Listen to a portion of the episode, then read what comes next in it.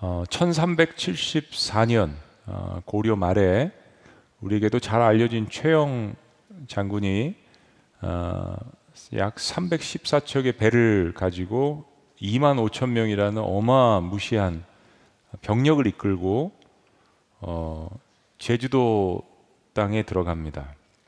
모코의 난이라고 불리우는 그 난 때문에 그런데요. 원나라에서 파견한 몽골인들이 제주도에서 말을 기르는 게 좋겠다라는 생각하에 제주도 땅에서 그렇게 지내면서 난이 일어났는데 이것을 진압하기 위해서 간 것도 있었고요. 그리고 이제 원나라 말기에 그 영향력을 없애기 위해서 고려가 제주도를 점령하기 위해서 간 것도 있었습니다. 당시 제주도의 인구는 불과 만여 명 조금 넘었는데 2만 5천 명의 병력이 가서 어, 그 난을 진압하는 과정 가운데 많은 사람들이 사륙이 되었습니다.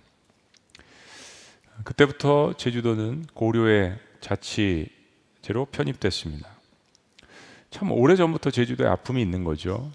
거기서 끝나지 않고 어, 이제 조선 시대로 들어가서 조선 시대에도 제주도에 산다라는 것은 고통 그 자체였다라는 고백들을 많이 들읍니다. 화산섬 제주, 음, 토양의 기후, 뭐 농사짓기에 좋지 않은 척박한 그러한 땅, 외적의 침입이 작고요. 그리고 바람이 강하지 않습니까? 제주도 유명한 거 아까 말 얘기했고 두 번째 바람, 태풍이 많이 이렇게 들어오고 그래서 참 농사짓기 힘들고 남자들은 나가서 어, 어업에 종사를 하면서 또 태풍 때문에 돌아오지 못하는 그런 일들도 많이 벌어지고 그러다 보니까 자꾸 남자들이 육지로 가고 1600년대 간행된 김상원의 제주 기행문이 남사롭게 보면 제주 인구가 당시 2만 3천 명으로 기록을 하는데 남녀의 성비를 보면 여자가 거의 두 배에 가까이 많습니다. 다 얘기했어요. 제주도의 말, 그 다음에 뭐요? 바람, 여자. 이러한 그 역사적인 이유 때문에 그런 말이 생겨나게 된 것입니다. 자꾸 이렇게 사람들이 육지로 가는 이런 환경 때문에 조선왕조실록 인조 7년 8월 13일에 보면 제주에 거주하는 백성들이 유리하여 육지의 고을에 옮겨 사는 관계로 새 고을의 군액이 감소하자 비국이 도민의 출입을 엄금할 것을 청하니 상이 따랐다. 무슨 이야기냐면 조선은 인조 7년에 1629년에 결국 제주에 출륙 대륙으로 가는 것을 금지하는 영을 내렸습니다. 이게 1, 2년이 아니라 무려 이 시간부터 200년 동안 제주도에 있는 사람들은 육지를 밟을 수 없는 그러한 법 시행 때문에 그 섬에 갇혀서 창살 없는 감옥처럼 살게 됩니다. 너무 슬픈 역사죠.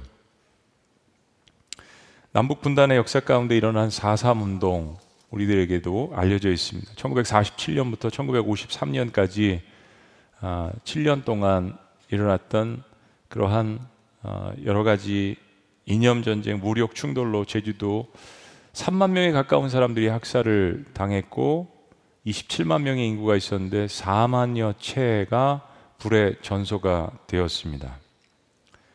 그러니까 제주도 사람들은 이런 오래되고 반복적인 수탈과 약탈의 역사 때문에 외지의 사람들을 쉽게 받아들일 수 없는 거예요. 저와 여러분들이 제주도 사람이라고 해도 그럴 수밖에 없죠. 이 역사가 100년, 200년이 아니라 고려 때까지 거슬러 올라가니 이게 뭐 700년 이상 된 그러한 아픔의 역사입니다. 우회부의 사람들, 우회부의 문화라는 것은 늘 제주도를 약탈하고 수탈했습니다. 제주도에 필요한 것이 무엇일까요? 제주도는 무엇으로 회복될 수 있을까? 이처럼 너무나도 오래된 피해 역사, 아픔의 역사, 이 슬픔의 역사를 과연 이걸 뭘로 회복할 수 있을까요? 저는 오늘 본문 말씀에 답이 있다라고 그렇게 생각합니다. 사실 오늘 본문 말씀은 우리들에게 너무나도 잘 알려져 있는 요한복음 6장 오병이어에 관한 말씀입니다. 이 말씀은 마가복음 6장과 병렬 구절 이야기들인데 이 두 이야기를 같이 마가복음과 보면 훨씬 더 많은 것들을 저희들이 볼 수 있습니다. 먼저 마가복음 6장의 배경을 보면 사람들이 예수님에 대한 소문을 듣고 아주 큰 무리가 어, 군중을 이루어서 예수님을 따라다니기 시작했습니다. 병자들을 치료하고 어, 뭐 죽어가는 사람도 살리신다라는 이 엄청난 이러한 능력의 소식이 삽시간에 퍼져나갔습니다. 그때쯤 예수님께서 디베랴 바다라고 또 불리우기도 하고 이게 이제 갈릴리 바다죠. The Sea of Galilee. 이 바다 건너편으로 이동을 하시는데 그때 사람들이 이 소식을 듣고 또 구름대처럼 예수님을 따라다닙니다. 아마 어, 복음서 전체에서 가장 많은 무리들이 예수님을 지금 따라다니고 있는 게 아닌가 생각이 됩니다. 성경은 남자만 5천 명이라고 이야기했고 소년도 등장하고 이런 이야기를 볼 때 남녀노소가 같이 모인 거죠. 그러니까 5천 명이 넘는 훨씬 더 많은 사람들이 대규모의 그룹들이 예수님을 따라다닌 겁니다. 그들은 예수님을 따라다니다가 빈들에서 배가 고파졌습니다. 거의 뭐 하루 종일 아마 그 전날부터 따라다닌 것 같아요.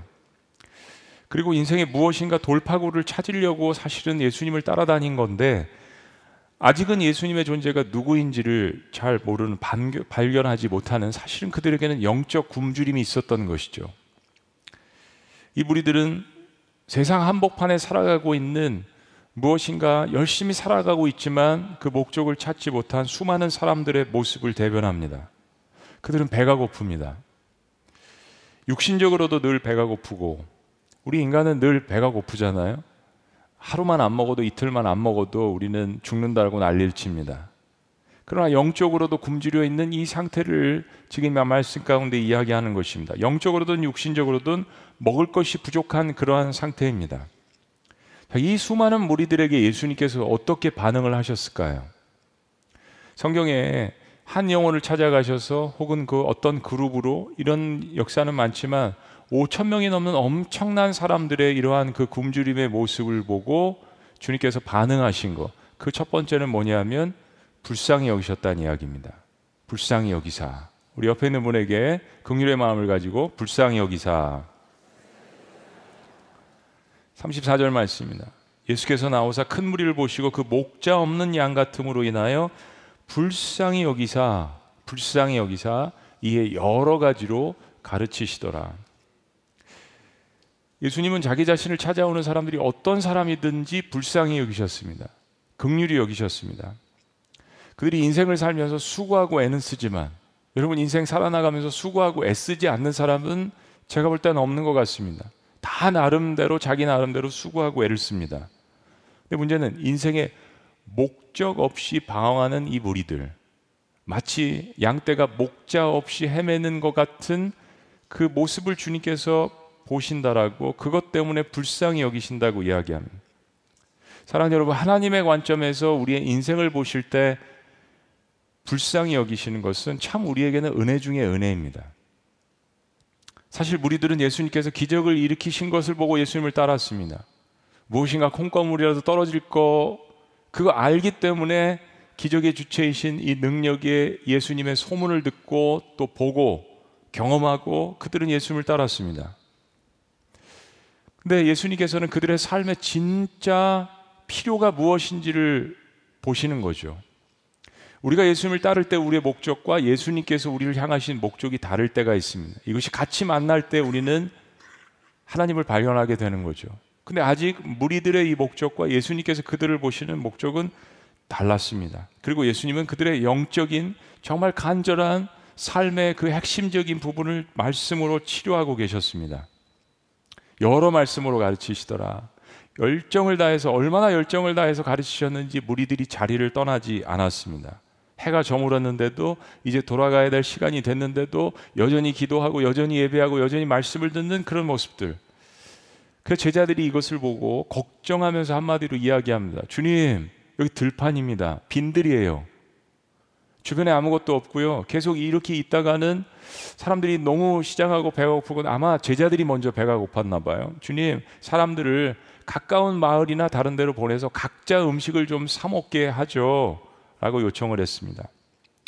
자, 요한복음에는 좀 더 추가적인 내용을 알려주는데 빌립을 예수님께서 시험하시는 내용입니다. 자, 요한복음 6장 5절. 예수께서 눈을 들어 큰 무리가 자기에게로 오는 것을 보시고 빌립에게 이르시되 우리가 어디서 떡을 사서 이 사람들을 먹이겠느냐 하시니 이렇게 말씀하시면 친히 어떻게 하실지를 아시고 다 의도를 아십니다. 빌립을 시험하고자 하심이라. 하나님께서는 우리 인생에 어떤 상황이 벌어질 때 우리를 테스트하실 때가 있습니다. 그 상황이 나의 어떤 잘못이나 죄로 말미암아서 일어난 상황이 될 수도 있고요. 나랑은 상관없이 주변에 있는 환경과 사람들 때문에 생겨난 것일 수도 있고요. 하나님께서 무엇인가 주권적인 뜻 가운데 던져주신 걸 수도 있어요. 때로는 우리가 이 세 가지를 혼돈할 때도 있습니다. 그러나 중요한 것은 이 특별한 상황 가운데 어떻게 우리가 반응하는지를 보시고 테스트하실 때가 있는데 지금 오늘이 그런 이야기입니다. 빌립을 시험하고자 하십니다. 마감을 통해서 알 수 있는 것은 제자들은 이 사건 전에 둘씩 짝을 지어서 전도 파송을 받았습니다. 제자들은 지금 블레싱을 하고 이제 돌아온 상황이에요. 근데 이번에는 수많은 사람들이 예수님을 따라오고 찾아온 이 상황에서 그들이 굶주려 있는 굶주려 있는 이 상황에 대해서 제자들이 여기에 대해서 어떻게 반응하고 믿음을 보이는지를 주님께서 빌립은 대표적인 인물이고 테스트하고 계신 중입니다. 마가복음에 보면 예수님께서 그들을 보시고 불쌍히 여기사 그리고 이렇게 말씀하십니다. 너희가 먹을 것을 주라. 주님 이 사람들 다 각자 마을이나 고을로 동네로 내려가서 먹을 것을 그냥 먹게 각자 사게 하죠라고 하시는 라고 요청하는 이 제자들의 요청에 대해서 너희가 먹을 것을 주라. 한번 따라 보시죠. 너희가 먹을 것을 주라. 37절 말씀. 대답하여 이르시되 너희가 먹을 것을 주라 하시니 여짜오되 우리가 가서 200 데나리온의 떡을 사다 먹이리까. 요한복음에 보면 너희가 먹을 것을 주라는 이 말씀에 대해서 대꾸한 사람의 이름이 밝혀집니다. 요한복음은 요한은 많이 일러요. 마가복음이 처음에 쓰여진 책이고 요한복음이 가장 후대에 쓰여진 책인데 사람들의 막 실명도 거론하고 자기 빼고 다 죽었으니까 사도 요한이 실명을 막 거론해서 막 읽릅니다. 마가복음은 적혀 있지 않잖아요. 요한복음 6장 7절 빌립이 대답하되 각 사람으로 조금씩 받게 할지라도 200 데나리온의 떡이 부족하리이다. 빌립은 제자들 중에서 가장 계산이 빠르고 합리적인 사람이었습니다. 판단력이 빠른 사람이었습니다. 상황 파악을 정확하게 하는 사람이었습니다. 현실주의자죠.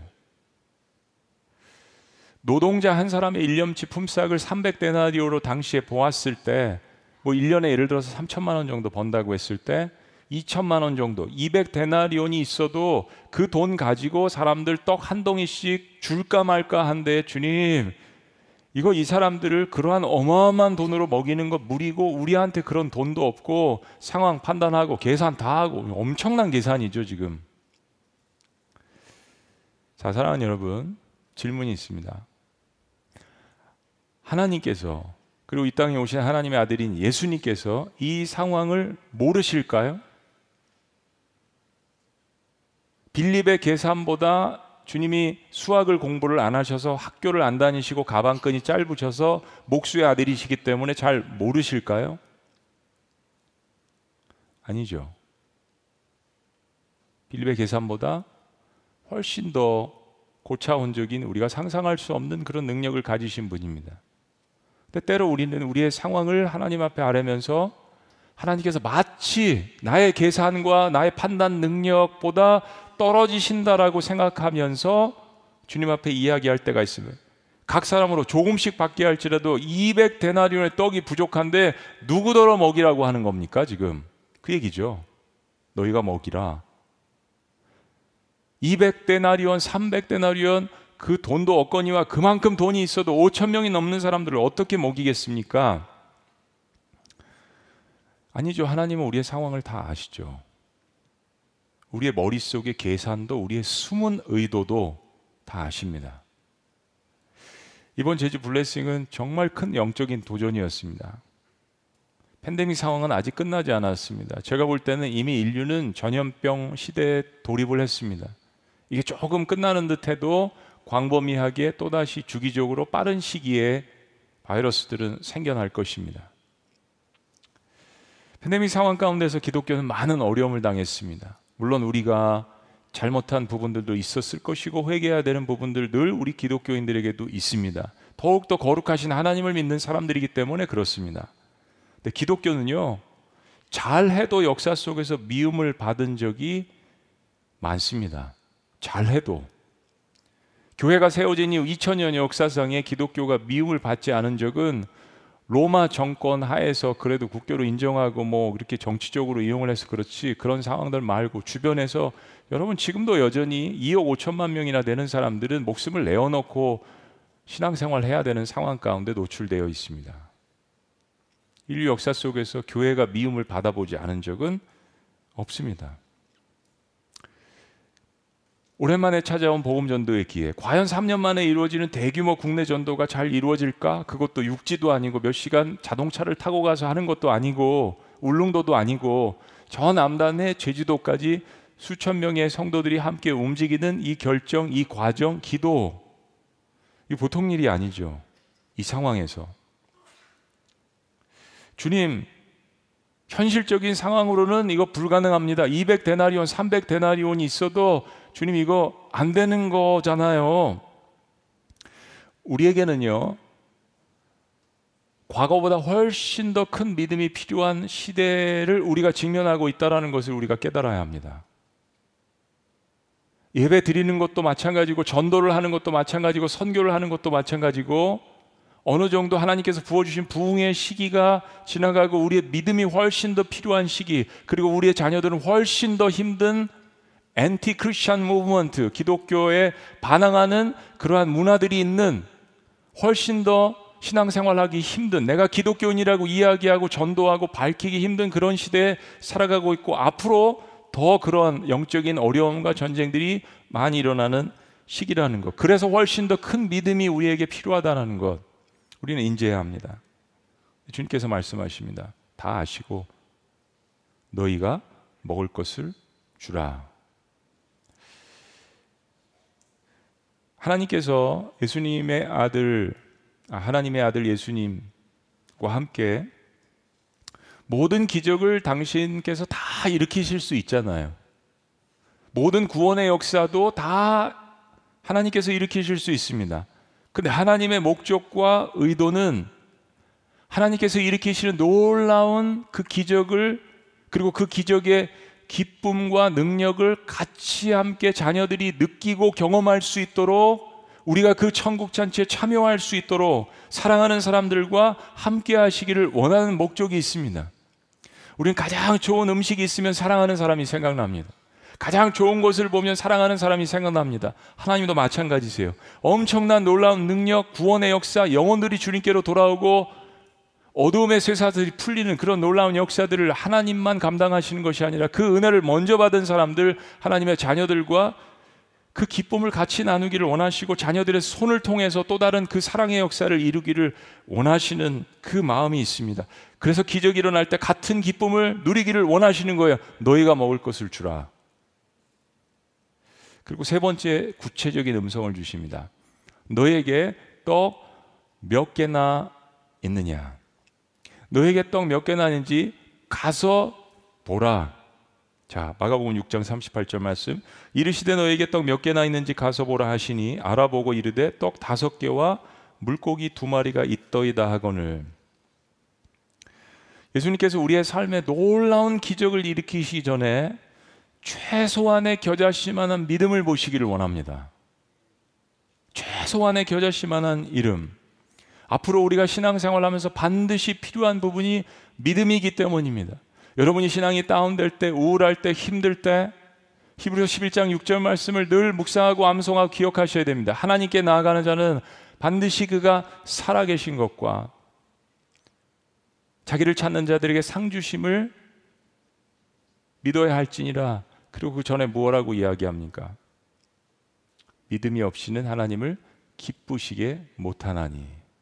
믿음이 없이는 하나님을 기쁘시게 못하나니. 우리의 최악의 상황 가운데서 주님께서 우리에게 질문하시는 거예요. 너에게 떡 몇 개나 있느냐?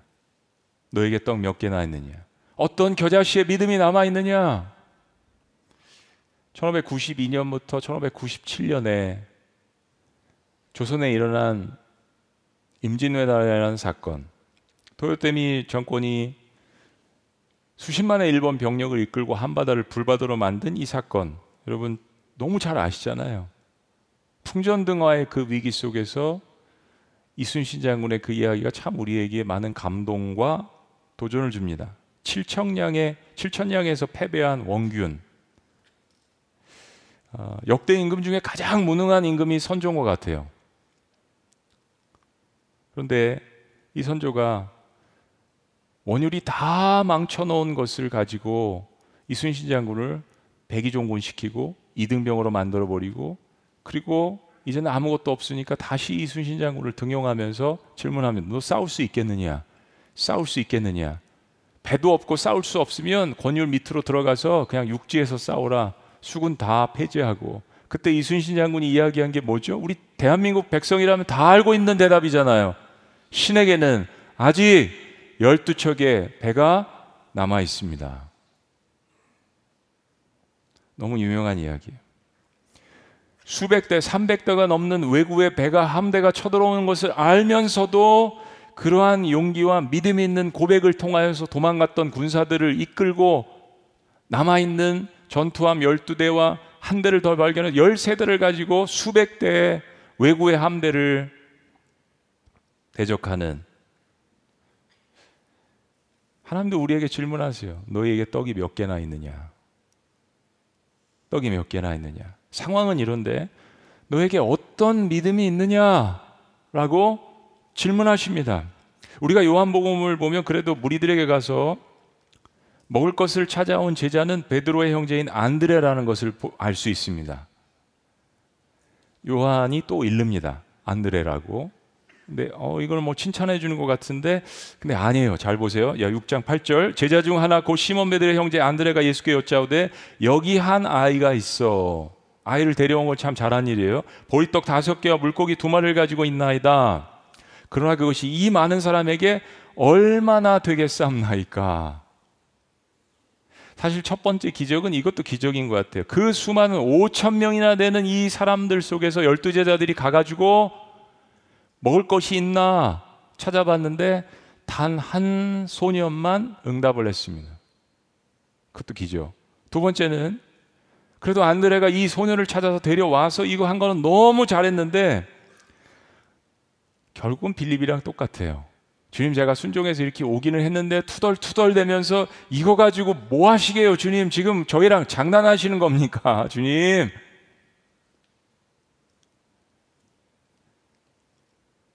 빌립처럼 의심하기는 마찬가지죠. 사실 인생은요 다 거기서 거기 하나님 보시기에는 그냥 종이 한 장 차이입니다. 모든 인생은 거룩하신 하나님의 그 판단하심에 바라보면 사실 다 허물 있는 죄인들이죠. 그래도 주님께서 우리에게 물으신다는 이야기입니다. 너에게 떡이 몇 개나 있느냐? 상황이 그렇다는 것 나도 안다라고 말씀하시면서 그러나 너에게는 어떤 믿음이 있느냐? 라고 질문하십니다. 그리고 드디어 예수님께서는 이 한 소년의 헌신, 떡 다섯 개와 물고기 두 개를 보시고 기도하시며 축사하십니다. 마지막 하늘을 우러러 축사하시고 하늘을 우러러 축사하시고 예수님 먼저 사람들을 질서 정연하게 앉히십니다. 50명, 100명. 그리고 성경은 그 전체 숫자를 기록합니다. 요한복음 6장 10절 말씀. 예수께서 이르시되 이 사람들로 앉게 하라 하시니 그곳에 잔디가 많은지라 사람들이 앉으니 수가 5천 명쯤 되더라. 그리고 모든 사람들이 볼 수 있도록 소년이 헌신한 이 작은 오병이어를 가지고 하늘을 바라보시면서 축사를 하십니다. 모든 사람들이 다 볼 수 있도록 마가복 6장 41절 예수께서 떡 다섯 개와 물고기 두 마리를 가지사 하늘을 우러러 축사하시고 떡을 떼어 제자들에게 주어 떡을 떼어 제자들에게 주어. 바로 이후에 예수님께서 붙잡히시던 날 밤 그 전에 제자들과 함께 마지막 주의 만찬을 하시면서 떡을 떼어 제자들에게 주시는 성만찬 주의 만찬 그리고 그 이후에 예수 그리스도의 십자가와 보혈의 능력을 통한 세워진 교회에서 사도행전 교회가 이루어졌을 때 제자들은 역시 주님을 기념하며 떡을 떼었습니다. 그리고 이웃들에게 나누어 줬습니다. 복선이죠. 떡을 떼어 제자들에게 주어 사람들에게 나누어 주게 하라. 주의 만찬은 그리스도인들에게만 의미가 있는 것이 아닙니다. 우리가 해야 될 권리가 있지만 주의 오심을 기념하고 전하라 전파하라. 주님의 그 사랑과 받은 은혜를 그리스도의 보혈과 부활의 역사를 전하라는 것입니다. 그래서 떡은 우리가 먹고 그것을 주어야 하는 것입니다. 나눠야 하는 것입니다. 떡을 떼어 제자들에게 주어 사람들에게 나누어 주게 하고 하시고 또 물고기 두 마리도 모든 사람에게 나누심에 예수님 기적을 일으키실 때마다 항상 그 기적의 시초에 있어서 사랑하는 제자들이 그걸 보고 경험하게 하셨습니다. 그리고 그처럼 놀라운 능력을 제자들 통해서 이루게 하실 것을 훈련을 시키신 거죠. 이런 상황도 고난도 어려움도 마치 가나 혼인 잔치에서 포도주가 떨어졌을 때 빈 항아리에다가 물을 채우라고 하인들에게 말씀해 주셨는데 아구까지 채운 그 하인들의 순종처럼 제자들은 사실은 지금 황당한 일입니다. 제자들 12명이죠. 지금 그들이 갖고 있는 물품은 떡 다섯 개랑 물고기 두 개, 일곱 개입니다. 아마 광주리에 담았을 것이에요. 나중에 보니까 그 광주리에 떡 하나씩 담고 물고기 두 마리 담고 하면 일곱 광주리에 담았을 거. 제자 둘씩 짝을 지어가지고 그걸 지금 사람들에게 한복판에 가져가는 겁니다. 그리고 나눠 주는 거예요. 얼마나 황당한 주님의 명령이십니까? 그리고 제자들은 속으로 투덜대면서 빌립과 안드를 비롯해서 마음 가운데 그리고 외치면서 서로가 다 이렇게 이야기했을 거예요. 오늘 우리 제산 날이다. 우리 다 죽었다 이제. 이 사람들에게 두들겨 맞을 거예요. 우리 다 죽었다. 근데 아무도 상상할 수 없는 놀라운 일이 벌어졌습니다. 마지막 다 배불리 먹고 남더라. 다 배불리 먹고 남더라. 마가복음 6장 42절 다 배불리 먹고 남은 떡 조각과 물고기를 열두 바구니에 차게 거두었으며 떡을 먹은 남자는 5천 명이었더라. 요한복음 6장 12절 그들이 배부른 후에 예수께서 제자들에게 이르시되 남은 조각을 거두고 버리는 것이 없게 하라 하심으로 13절 다 같이요 시작 이에 거두니 보리떡 다섯 개로 먹고 남은 조각이 열두 바구니에 찼더라 사람들은 만족할 때까지 떡과 물고기를 먹었습니다 그리고 예수님의 제자의 열두 숫자처럼 열두 광주리가 남았습니다 성경에서 12는 완전 숫자죠 하나님 나라의 풍성함을 이야기합니다. 하나님 나라의 축복 자체가 풍성함, 모자람이 없다라는 것이요. 결코 모자람이 없이 하나님 나라에 깃드는 모든 사람들이 차고 넘치는 그 놀라운 축복과 하나님의 은혜를 경험할 것이라는 것을 상징적으로 오병의 기적을 통하여서 보여주시는 것이죠. 저희는 제주 블레싱을 준비하면서 조금씩 조금씩 제주를 향하신 하나님 아버지의 마음을 보았습니다. 설교 서론에 말씀드린 것처럼 역사도 점점점 알게 됐고 그냥 우리는 요즘 시대에 관광지로 한 번씩 왔다 갔다 하는 쉼을 얻는 국제적인 관광 도시 정도로 우리의 기억 속에서 그런 아픔들이 피해 역사들이 잊혀나가는 근데 이번에 많은 성도님들께서 제주도에 그렇게 오랜 아픔의 역사가 있었다라는 것을 몰랐다고 고백을 하셨습니다. 우리 목회자들도 마찬가지입니다. 알면서도 잊어버리고 외면할 수 있는 거죠. 저 역시도 마찬가지였습니다. 2020년 여름에 제주도를 가족들과 함께 저는 한 30년 만에 저희 아이들은 처음으로 방문했을 때까지는 북쪽에서 남쪽으로 자동차를 타고 한라산 근교를 통과해서 내려가는데 찬양을 틀어놓고 막 신나게 찬양을 하다가 갑자기 저희 아내가 막 우는 겁니다. 근데 그냥 우는 게 아니라 너무 슬퍼서 막 오열을 하는 거예요. 그냥 한 1, 2분 운 게 아니라 계속해서 우는데 저도 마음 가운데 갑자기 슬픔의 영이 마음 가운데 찾아옵니다.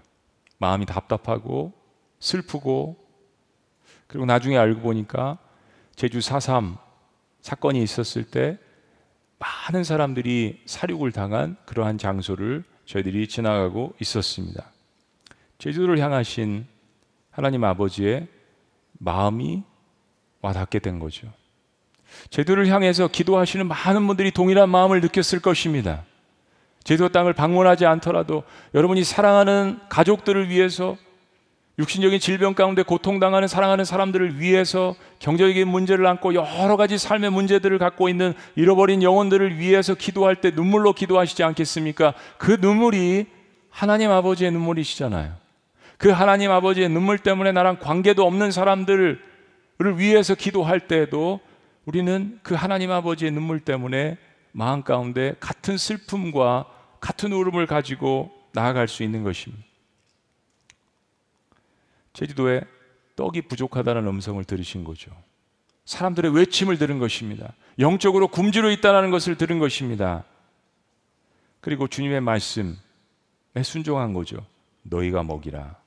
너희가 생명의 떡을 먹이라. 너희가 예수 그리스도의 복음 생명의 떡을 먹이라. 그걸 모르신 거죠. 너에게 떡이 몇 개나 있느냐.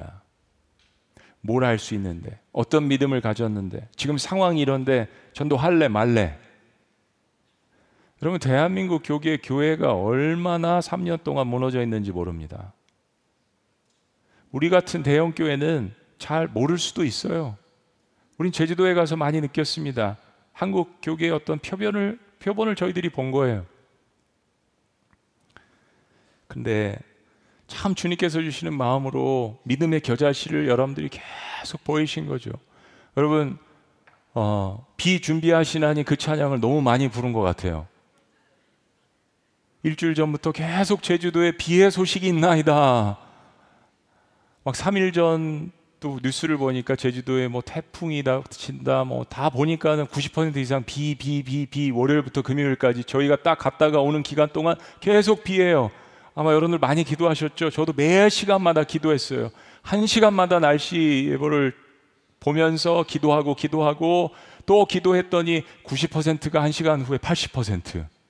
그 다음날 보니까 75%, 60%, 50%, 월요일에서 화요일로, 화요일에서 수요일로, 수요일에서 목요일로 계속 비가 밀리는 모습을 여러분 기도하신 분들은 경험하셨죠?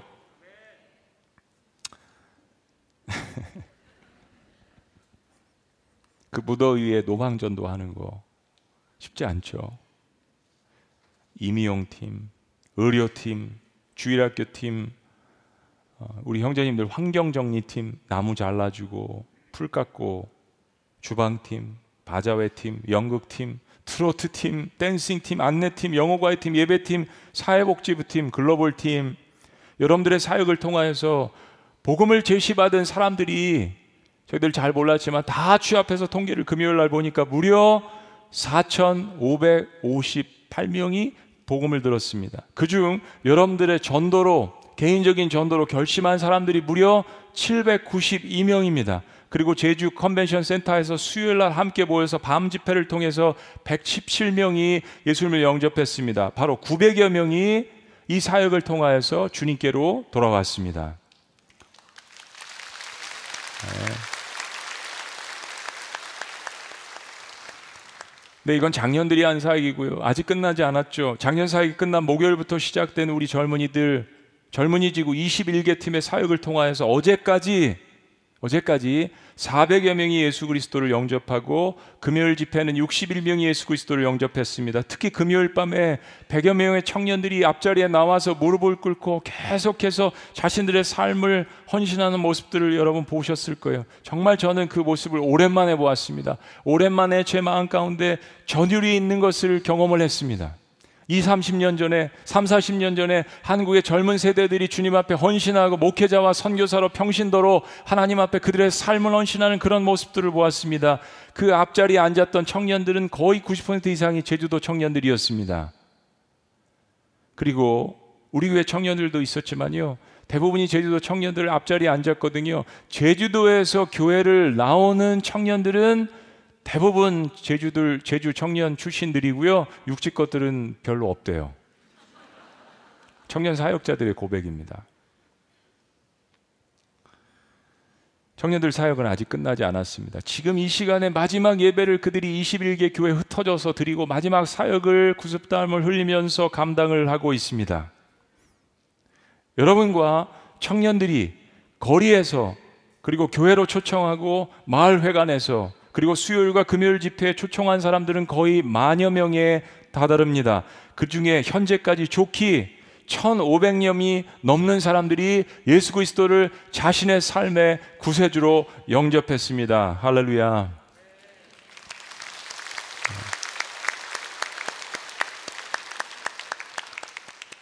그 자리에 가시진 않았지만 이 자리에 남아서 함께 눈물로 기도하신 여러분들의 중보기도 후방에서 계속해서 지원하고 기도한 여러분들의 힘도 있습니다. 저는 여러분들이 제주도 사람들 앞에서 망가지는 모습을 보았습니다. 우리 권사님들, 장로님들, 집사님들, 성도님들께서 사람들에게 기쁨을 주기 위해서 아, 저렇게 할 수 있을까? 라는 생각이 목회자에 들 정도로 그렇게 진지하게 사랑을 댄스, 댄스하고 노래를 부르고 트로트를 한 가족이 나와서 참 그 망가지는 모습을 통해서 얼마나 할머니 할아버지들이 좋아하셨는지 그 인생에 지친 그 발을 붙들고 마사지하고 주무르고 머리를 만지고 하시는 그런 모든 모습들. 작은 교회들이지만 아름답게 단장되어 있는 교회 풀을 깎고 나무를 깎는 피지땀을 흘리시는 그러한 형제님들의 모습. 비닐을 들고 해변과 동네를 돌면서 관광으로 더러워진 쓰레기를 줍는 그러한 모습들도 보았습니다. 여러분들의 오병이어를 하나님께 드린 거죠. 너에게 떡 몇 개나 있느냐?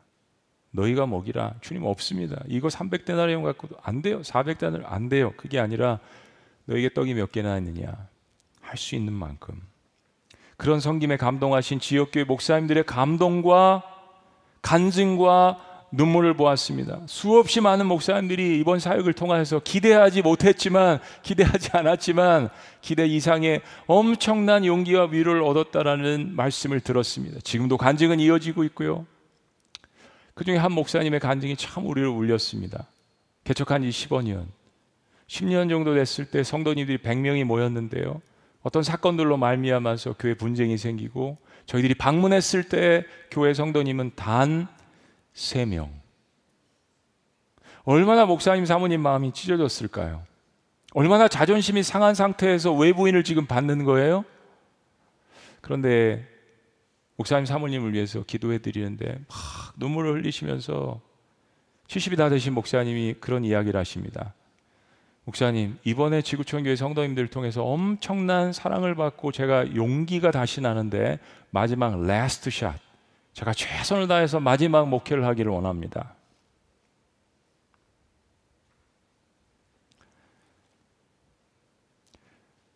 그런 음성인 것 같더라고요. 아직도 저에게는 세 명의 성도님이 있습니다.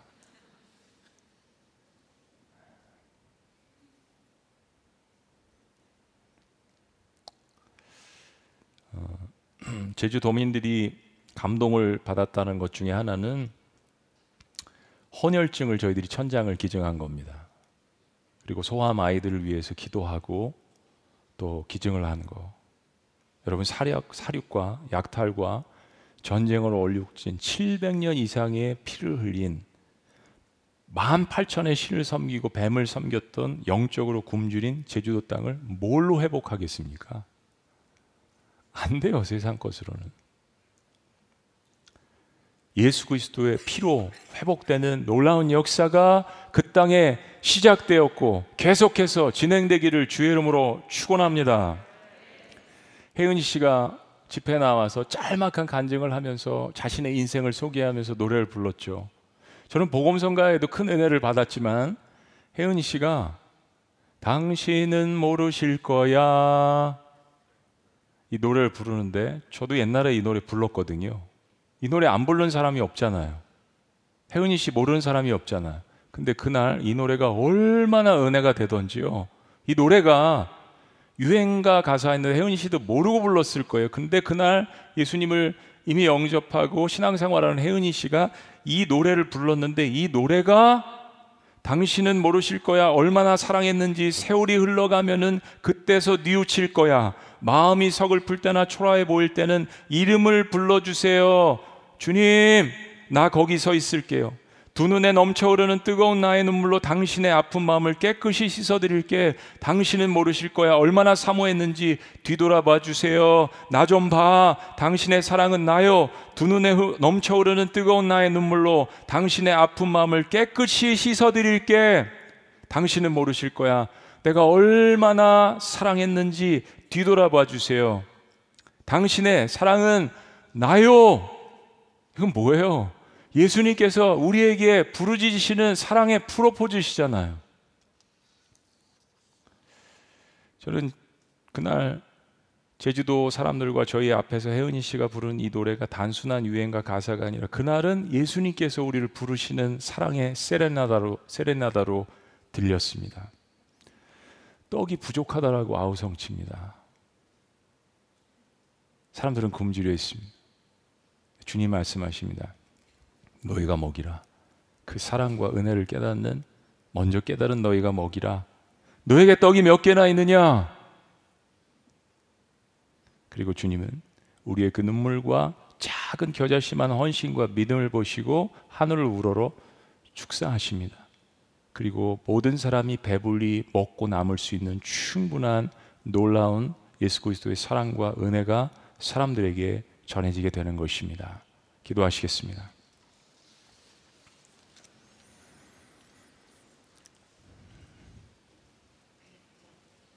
살아계신 하나님 아버지, 빈들에서 먹을 것이 없어서 그리고 삶의 문제로 방황하는 수많은 사람들을 바라보시며 대신 울어주시며 아파하시는 그 주님의 마음에 순종하여서 너에게 떡이 몇 개 있느냐?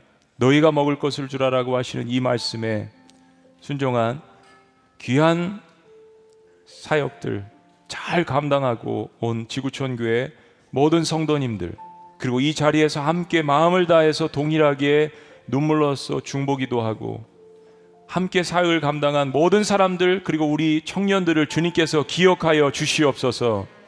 하나님 많은 사람들이 복음에 대해서 들었습니다.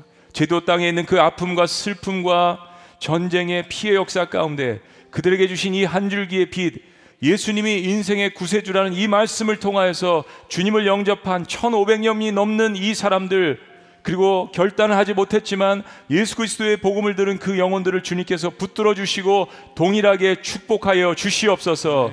예수 그리스도의 보혈로 회복되는 제주도 땅 한라에서 백두까지 이 한반도 땅이 될 수 있도록 축복하여 주시옵소서.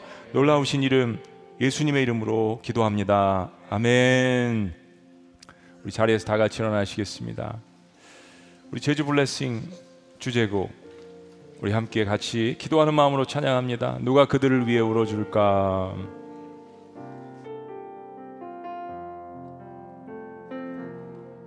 주님은 이 땅에 빛으로 오셨네 어둠 속에 갇힌 이들 자유케 하시네 눈을 들어 주님을 바라볼 때 구원의 주님 날 일으키시리 다 같이 고백합니다. 주님은 주님은 이 땅에 생수로 오셨네. 목마름에 지친 자들. 목마름에 지친 자들. 채워주시네. 채워주시네. 눈을 들어. 눈을 들어 주님을 바라보라. 생명의 생명의 주님 날 만나 주시리. 누가 누가 그들을 위해 울어줄까 주님의 눈물을 가진 자 다시 일어나 예수의 예수의 생명 전하기를 주님의 눈물 주님의 눈물 다 같이 우리 오른손 들고 고백합니다. 누가 그들을 위해 울어줄까? 누가 그들을 위해 울어줄까? 고백입니다. 주님의 눈물을 가진 자 다시 일어나. 예수의 생명 전하기를. 주님의 눈물. 주님의 눈물 내게 주소서 다시 한번 고백합니다. 누가 그들 그들을 위해 풀어줄까? 주님의 눈물을 가진 자 다시 일어나. 예수의 생명. 예수의 생명 전하기를. 주님의 눈물 주님의 눈물 내게 주소서. 주님의 눈물 주님의 눈물 내게 주소서 하나님 오늘 이 시간 이 말씀을 듣고 저의 인생에 떡이 부족합니다. 주님 저를 찾아와 주시겠습니까? 라고 주님 앞에 울부짖고 또 주님 앞에 기도하는 영혼들이 있다면 동일하게 주님 찾아가 주셔서 그들의 영과 육을 그리스도의 생명의 떡으로 채워 주시옵소서. 그리스도의 보혈로 회복할 수 있도록 역사하여 주시옵소서. 제주도의 주님의 보혈로 그들의 아픔과 슬픔을 씻어주는 지속적이고 놀라운 역사가 또한 세워진 교회들을 통하여서 이루어질 수 있도록 축복하여 주시옵소서.